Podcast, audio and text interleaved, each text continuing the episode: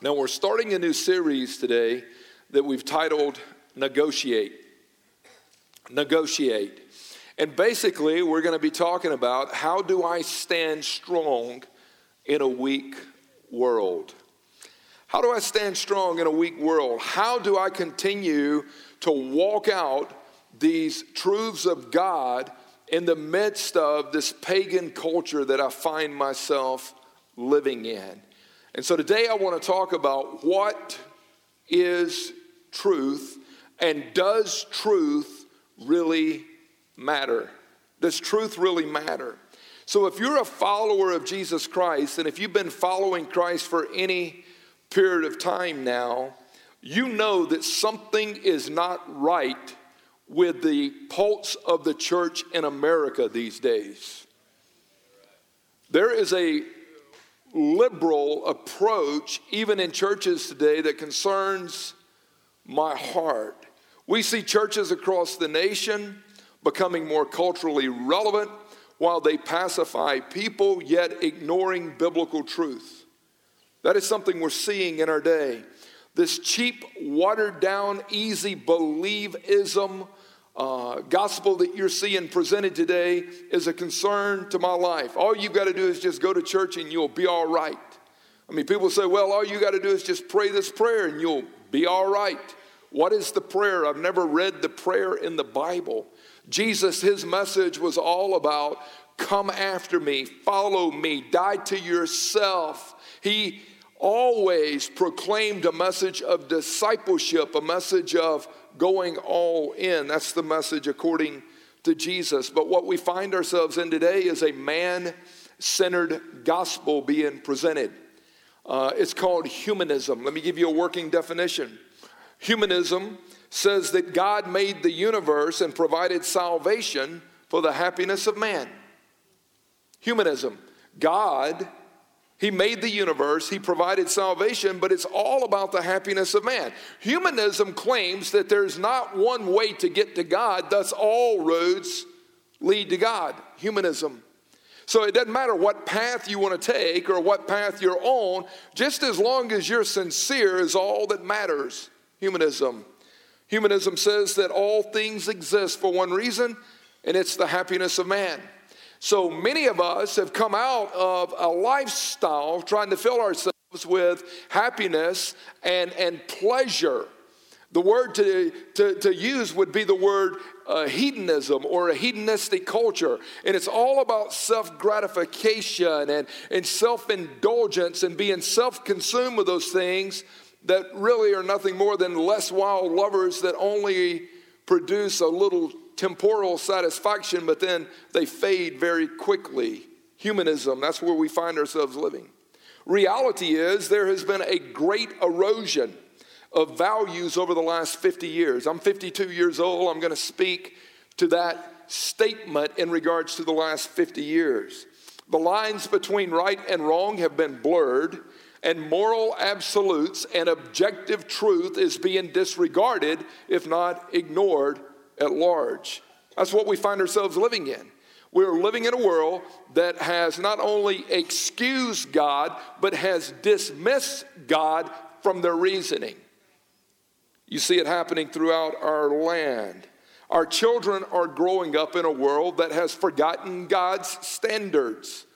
You will not see the Ten Commandments posted in a classroom, posted in a government building. You will not see the Gideons standing outside of a school giving out free Bibles. You will see people being punished for Friday night prayer before a football game.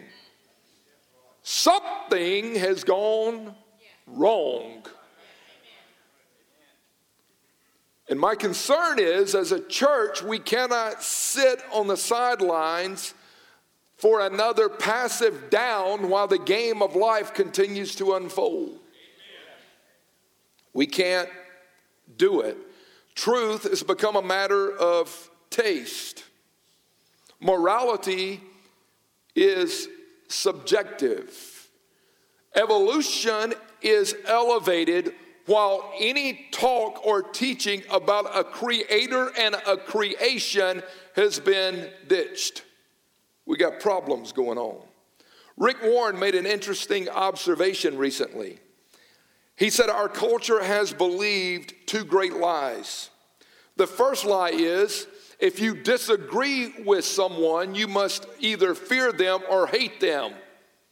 You'll see people making that argument today in this culture when a liberal agenda is promoted and you see rainbow colors being waved. If you disagree with it, people will say, You're a hater, you're a bigot. That's a lie from hell. That's insane. That's insane. It doesn't mean you hate. The other lie is to say that if you love a person, you embrace and almost endorse anything they believe and do. That's insane. And so we see our culture just the pendulum is swinging, and people are saying, man, how can I be labeled a hater when all I seek to do is submit to the lordship and leadership of Jesus Christ? Just because you take a stand against something doesn't mean that you hate the person. You may hate the sin, but so does God. So we live in a world of twisted values and corrupt concept. It is bad thinking and bad philosophy. And so if you had to like label our culture, you would say we're living in a post biblical era or a post modern world. Postmodernism is a word you'll hear in uh, seminary when you start to talk theology. People say this culture is postmodern. You'll also hear it in philosophical reasoning. Postmodernism, write this down, don't forget this. Postmodernism is not a new philosophy. Postmodernism has been around since the creation of man. When you go back to Genesis chapter 3, when the enemy, the serpent, the snake, comes to Eve and entices and tempts her, he poses a question. And the question is this Has God truly said? So, anytime you start to see a negotiation or a compromise or a slender of absolutes, really the fundamental question is Has God really said? Now, the question in Genesis is Has God said? The question, even today, by many is Is there even really a God? And so you hear people say, I'm agnostic and I'm atheist. There would be no atheist if there was no God. That argument falls apart too. Postmodern thinkers do not place their belief system in any one philosophy or any one defined category. Now, follow this when you deal with the reasoning and the philosophies of the day. What do you believe? They, they can't tell you what they believe. They can tell you what they don't believe in, but when it comes to telling you what they do believe in, they struggle. Their beliefs are all personal and cannot be specifically identified or quantified. Thus, it becomes just a reasoning of the individual. Postmodernists believe that truth is an illusion and it's only used by people to gain power over others. Thus, truth is an illusion and it doesn't exist. Postmodern believes that. Postmodernists teach that traditional authority is false and corrupt. They lash out against any type of religious morals and any type of Christ centered authority. They rebel. There cannot be an authority. If there's an authority, then maybe that the authority has spoken. If the authority has spoken, maybe he's given certain absolutes. And if there's absolutes, then I can't say that ignorant is bliss. Then I am now held responsible for the way I live and even think. Postmodernists, they define morality as each person's code of ethics. Experience is valued more highly than reason, truth is relative. Now, follow this experience is valued greater, is valued greater than any type of moral code of ethics. It's all experience. That's something I wrote down. If the Bible is not our source for absolute truth, and if it is not our supreme authority that drives the way we do life, and if personal experience is allowed to define what truth is, then a personal relationship with Jesus Christ is meaningless and is not needed.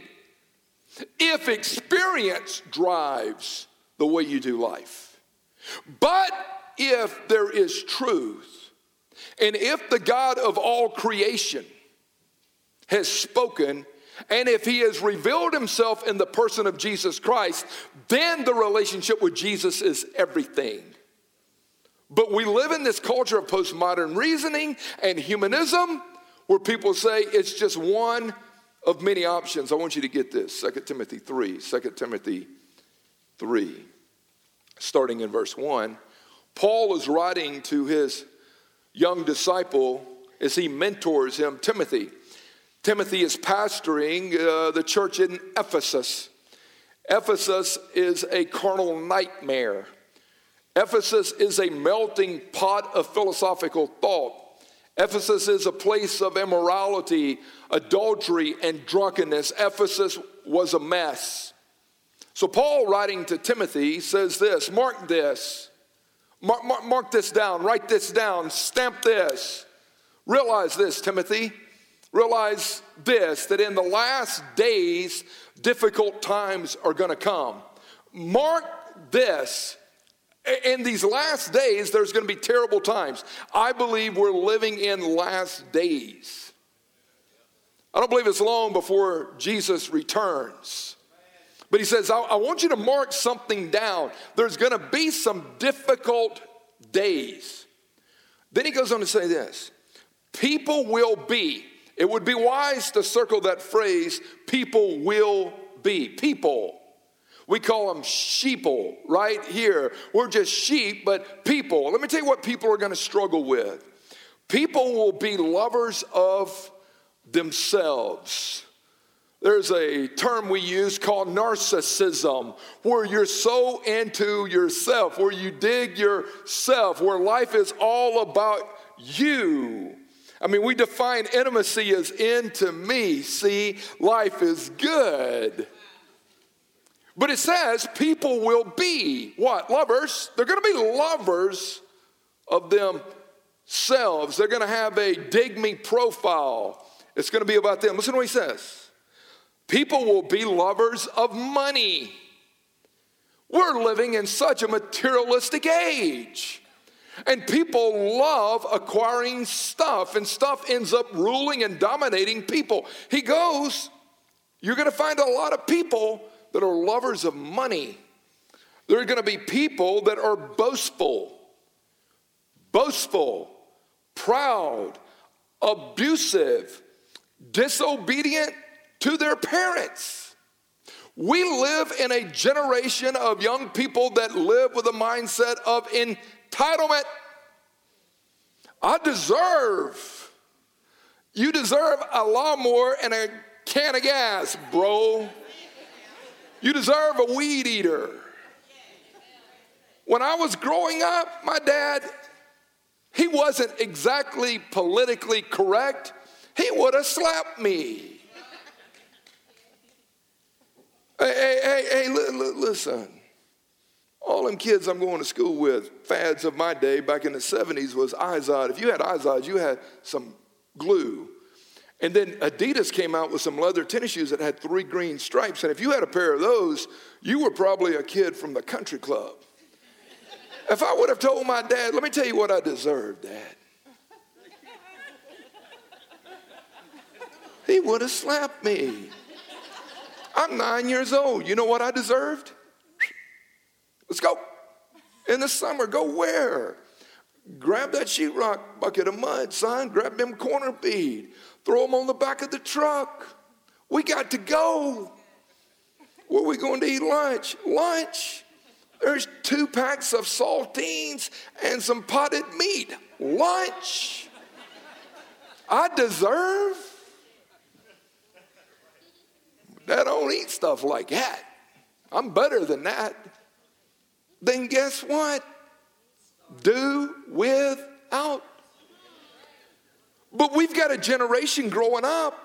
They're disobedient to their parents. They do not respect authority. They're not honoring. And, and if they don't honor you at home, there is no chance in hell they're going to honor the teachers and coaches they've got. People will be ungrateful, unholy, without love, unforgiving, slanderous, without self control, brutals, lovers of pleasure. Hey, y'all going to the movie? Y'all going to uh, the beach? Y'all going to the ball game? Y'all. That's the way people think. If we're not going to do something, life ain't fun. Lovers of pleasure, we're addicted to pleasure. Ravi Zacharias does an incredible teaching on the problem with pleasure because we become just so accustomed to having our needs met. It's all about us, there's no responsibility. Listen to what he says they love pleasure rather than loving God. One of my buddies in his church, I sent him a note the other day. Man, we, we went there two weeks ago because we went kayaking. We went there last week because I, I went to play golf. And I went, I said, is church and fellowship just one of many options in your economy? I'm gonna love you like a son. But but is Sunday just a day of recreational activity? Or does the scripture really say it's important not to forsake the assembly and fellowship so that you can keep growing? You've got to have fellowship whether it's Saturday or whether it's Sunday or you've got to have some fellowship. And it's important. Are you saying that if you're not here on Sunday, you don't you really don't love Jesus? No. No, but I'm saying we need to check our priorities and see where our values are. It goes on to say, always learning. We live in a culture, listen to what he said, they're always learning but never able to acknowledge the truth. There's more books being written today than ever before. The convenience of dropping a book on my Kindle is within seconds. People are always reading, reading articles and reading, they're always learning but never able to come to submit to and acknowledge and respect and adhere to the truth. Listen to what he goes on to say. They're men of depraved minds who oppose the truth. The word oppose there is the word that means to make war with the truth. You're in opposition, you're at war with it. Now, this is a blueprint layout of 2015 United States of America. I think 2 Timothy 3 speaks aloud of the culture in which we find ourselves. Now, David Bohl wrote an article a few years back called Hanging by a Thread. And what he did was he listed seven value statements of the baby boomer generation. If you were born between 1946 and 1962 or 1964, raise your hand. Eight, there, there's a lot of us in here, right? Quite a few. So 1946 to 1964 is considered the boomers, the Woodstockers, the Hendrix, the Cream, Doors, Joplin, Beatlemania, sex, and drugs, and rock and roll, and chilling. It was a culture that absolutely went nuts. So when you look at the boomers, they tried 50 years ago to redefine what truth and morality is. And the boomers broke away from traditional values and they introduced these new freedoms that they wanted to promote with enthusiastic just rebellion down in their soul. Remember? Remember?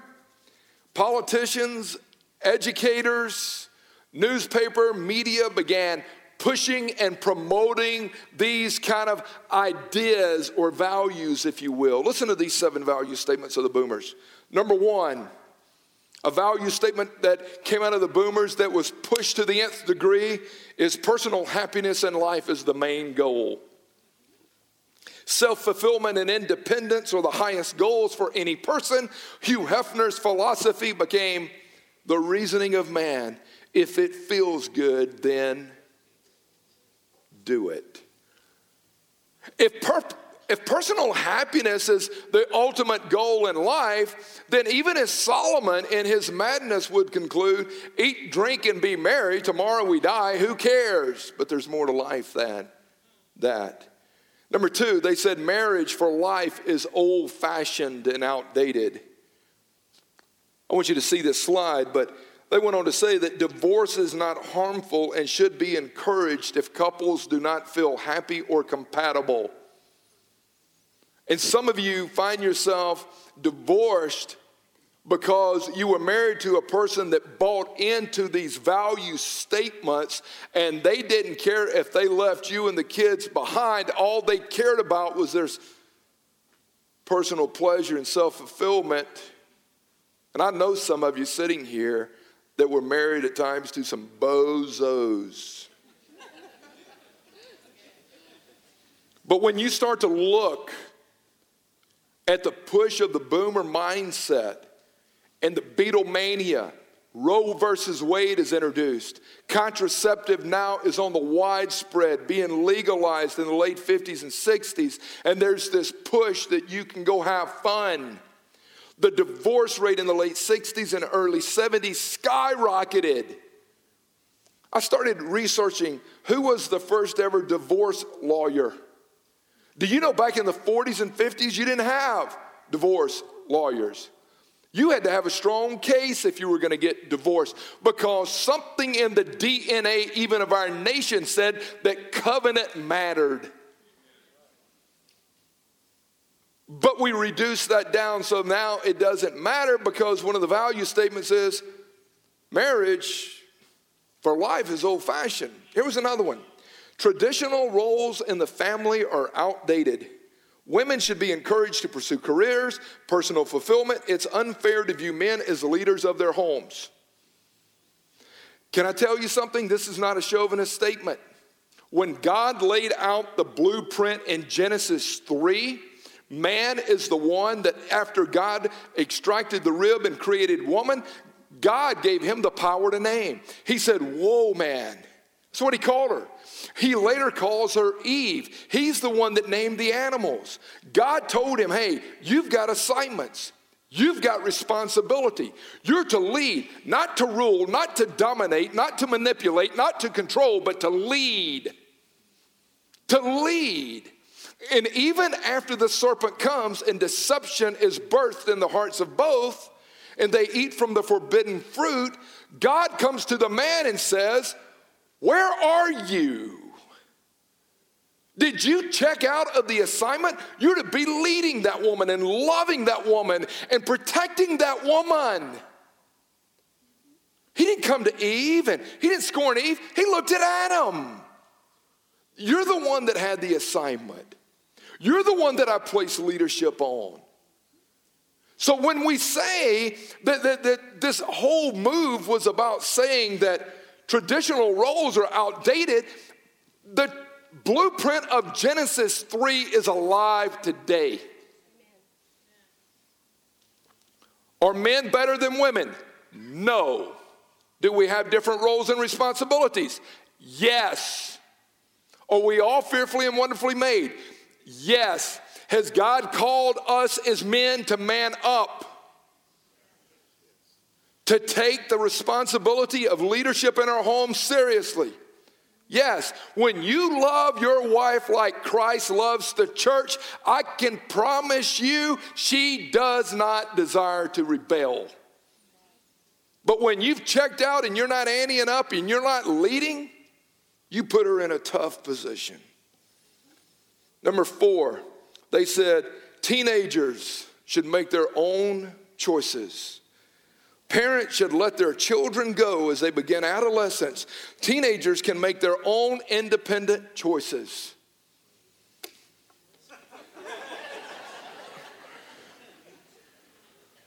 I was reading a Christian psychology book years ago, right after I got saved. And this dude that is very respected said, Do you realize that most boys between the ages of 15 and 18 have a sexual thought about every seven seconds? I'm like, I'm to give him freedom to make his own choices? How many of y'all done some of the stupidest things you ever did in life between 15 and 18? Aren't you glad? Aren't you glad that the Bible doesn't say, train up a child in the way they should go until they're 12 and tell them to go raise? But that was a value statement of the boomers. Teenagers, man, let them go. Five, they said there's no such thing as absolute morality. Listen to this one. They went on to say, We encourage each individual to experience sexual freedom. This includes premarital sex, extramarital sex, homosexuality. Tolerance for any lifestyle should be accepted and almost applauded. This was a value statement of the twisted culture of that day. And can I tell you something? It still permeates our culture. It's sad. Number six, question all authority at every given opportunity. Question it, push against it. Seven, eliminate the influence of Christianity from public life. And again, no Bibles, no Ten Commandments. You can't talk about God. You can't pray. You can't take a Bible as a teacher and lay it on your desk. You could be penalized. You could be fired. That's twisted. That's twisted. And this whole political mindset that governs so much of this nation is so stinking liberal. Makes me sick. But if my people who are called by my name will humble themselves and pray and seek my face and turn from their wicked ways, then I'll hear from heaven and heal their land. If my people is what God says. So it's time for his people to stand up it's time for his people to go against the flow of the cultural chaos. It's time for his people. Colossians chapter 2 verse 8 says this, don't let anyone lead you astray. Don't let anyone lead you astray with empty philosophy and high sounding nonsense that comes from human thinking, from the evil powers of this world. Don't let anyone lead you astray from Christ. That's the reason we promote so much like even Paul's writings to Timothy study to show yourself approved as a workman who does not need to be ashamed, one who can rightly and accurately handle the word of truth. Acts 17 11 says, Those in Berea were so much more noble minded than others. They examined the scriptures daily, carefully to see if what was being taught was truth or not. Even First Thessalonians says, abstain from every form of evil. Cling to that which is good. How do I know what evil is and what good is if I don't have a standard to measure it against? So there's no excuses in being led astray with empty philosophy and bad theology and high sounding nonsense. We don't have to go there anymore. What does the Bible say about compromise? The word compromise means to erode or diminish. When you see that word compromise, it's erosion, it's a diminishing. It means to make accommodation for someone who does not agree with an established set of standards or rules. I'm compromising. Compromise will expose what your values are. Compromise is a death word. Compromise is a word of defeat. Compromise seeks to eliminate objective blueprints. Once we conclude that only subjective reasoning can be used, it leads us to a life of chaos. Like what Gandhi said. Gandhi said, All compromise is based on give and take. But there can be no give and take on essentials and the fundamentals. Any compromise on the mere fundamentals is called surrender, and it's all give and no take. All give and no take. So, what are you willing to, to die for? What are you really willing to shed blood over? What is the echoing statement of your life that others hear daily when it comes to the values that you truly live by? Make sense? Make sense? And so once we pledge our allegiance to the Lamb and refuse to compromise with the values of this world, you're going to be attacked. It's impossible to experience or embrace true life when divine absolutes do not exist. Did you get that? It is impossible to experience or embrace true life when divine truth or moral absolutes do not exist. Has God spoken? Yes. What has He said? It is our responsibility as disciples and followers to want to know every saying that Rabbi Jesus uttered. It is our responsibility. It is an invitation from the Lord, but it's a responsibility to say, I want to know what you have to say. Psalm 119, David penned it this way in the first three verses. He goes, How joyful and how blessed is the man. Sounds like Psalm 1. How blessed is the man.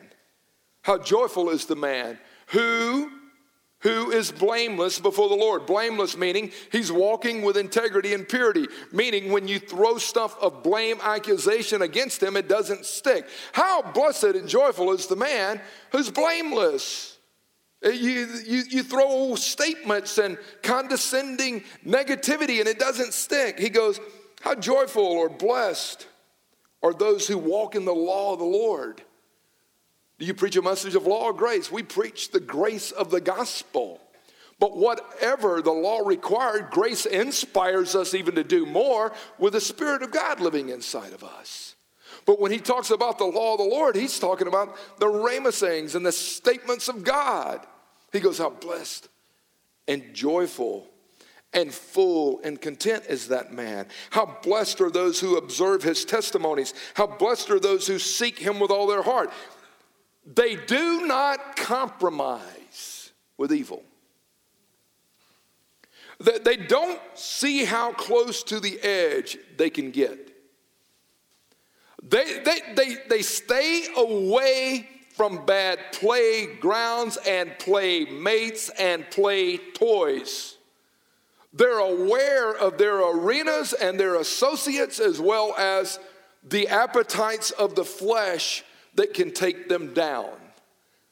They don't compromise with evil, they walk in his ways. Is that not good? I want to be a, a righteous man. I want to walk in the holiness of God. So, refusing to compromise requires a life of submission to the Lordship of Jesus Christ, regardless of what the world's values are.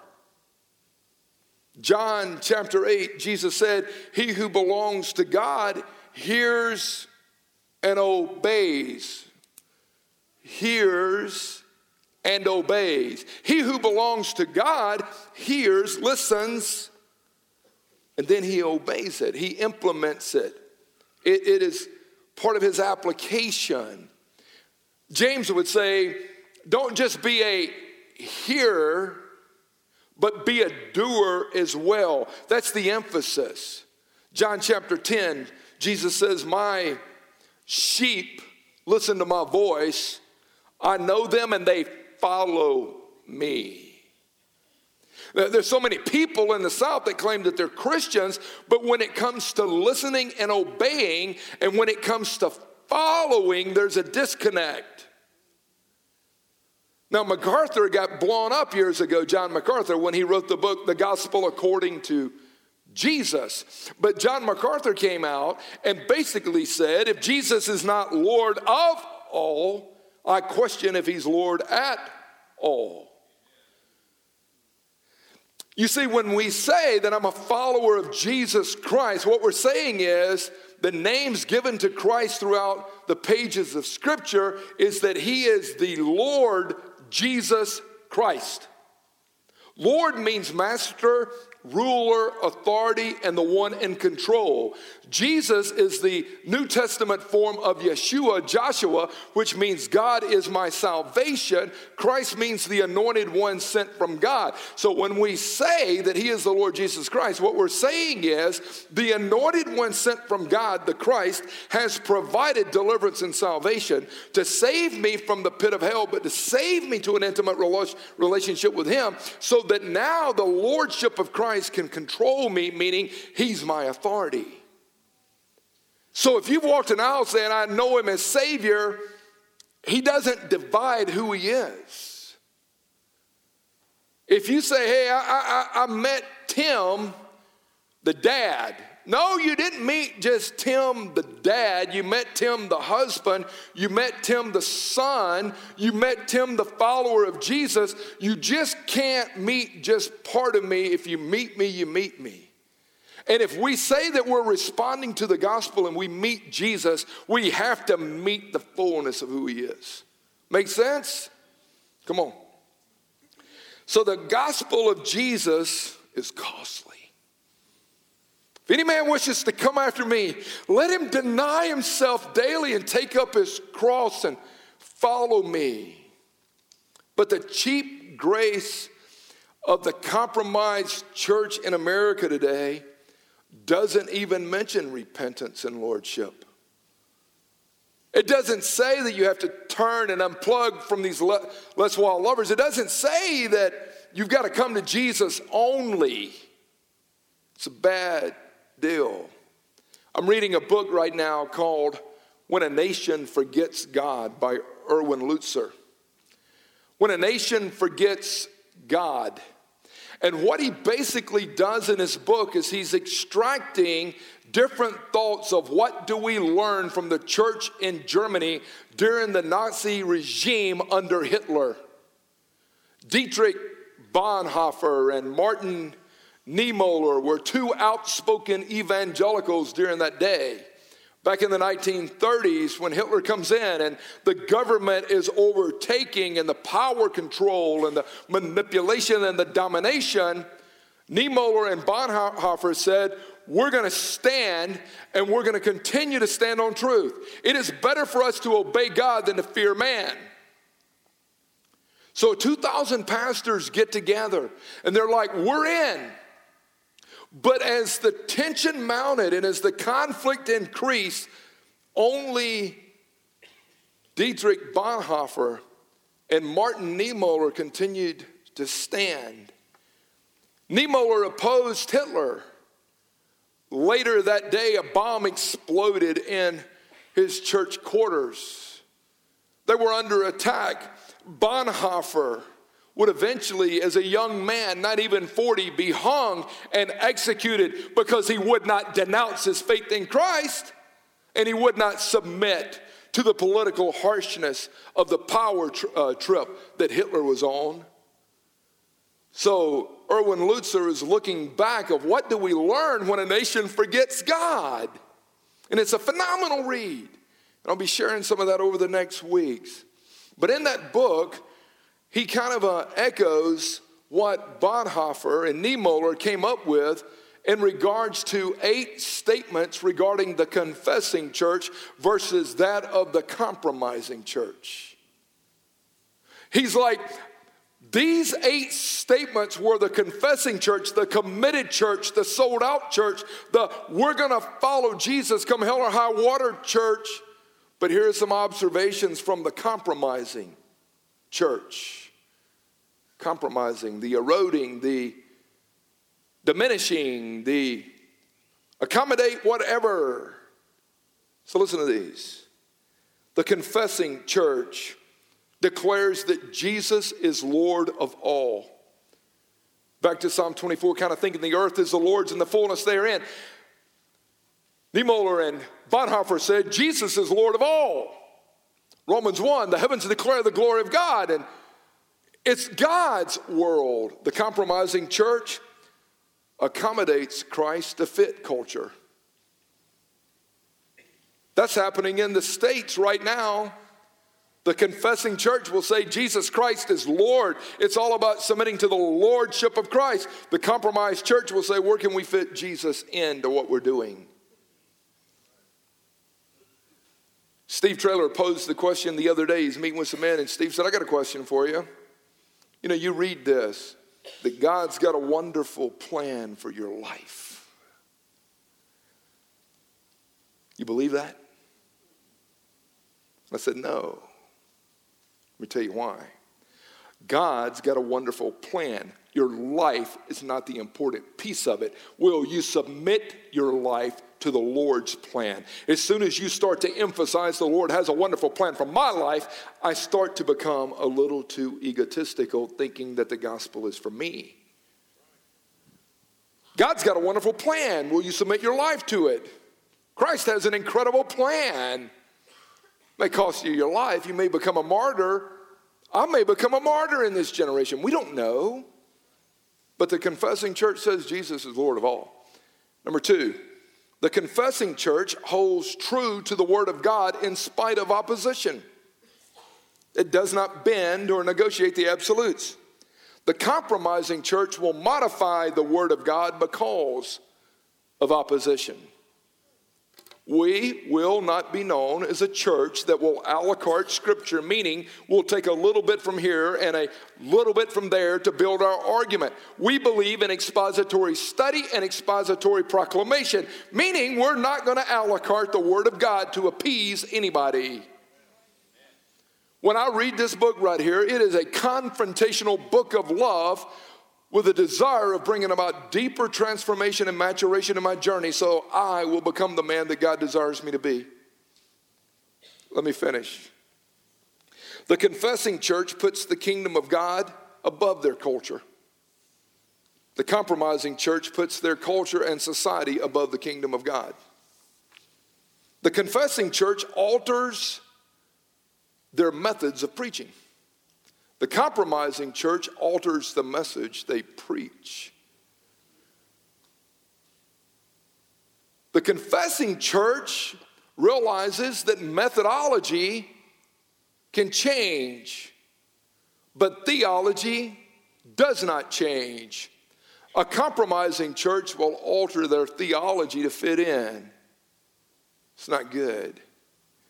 The confessing church desires the praise of God. The compromising church desires the praise of man. Galatians 1:10 Am I seeking the approval of man or of God? If I was seeking man's approval, I could not be a servant of Jesus Christ. The confessing church is a remnant in the minority of the church and state. The compromising church is a majority in the mainstream with the church and state. This was happening back in the days of Niemöller and Bonhoeffer there was great battle and tension. It's happening today. The confessing church is penalized at times by the state, where the compromising church is applauded by the state. The confessing church will speak the truth with power. The compromising church conforms to those in power. This is where our nation is heading. And so, as we dive into this series on negotiate, standing strong in a weak world. 1 Peter 3:15 sanctifying Christ as Lord in our hearts always ready to give an answer for the hope that we have within us. My desperate prayer for each and every one of us is that we would go all in. That we would stop negotiating, we would stop compromising, that we would drive the stake in the ground and resolve, I will be a disciple of Jesus Christ. Because I will tell you today, the Cross Loganville is a confessing, committed church who refuses to compromise and negotiate the absolutes of God. We will not apologize for who we are. We will not. That message will not change. It will not change. The amount of money and the amount of resources may determine how many people we get to share that with, but it's not going to determine the message that we get to share. Let's walk with Jesus. I'm a member of the confessing, committed church of Jesus Christ. I pray that you are. If you haven't surrendered, if you haven't really just driven that stake in the ground and said, hey, I'm going all in David, they will never regret it, brother. Seeing the life change with you guys blows my mind.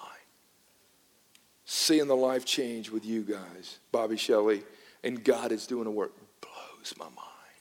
And there's so many stories of people saying, you know what, I'm repenting and I'm driving it in the ground.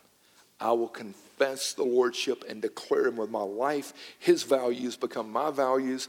I will now live a sanctified life set apart into the things of God. Richard, we will never, never regret it, brother.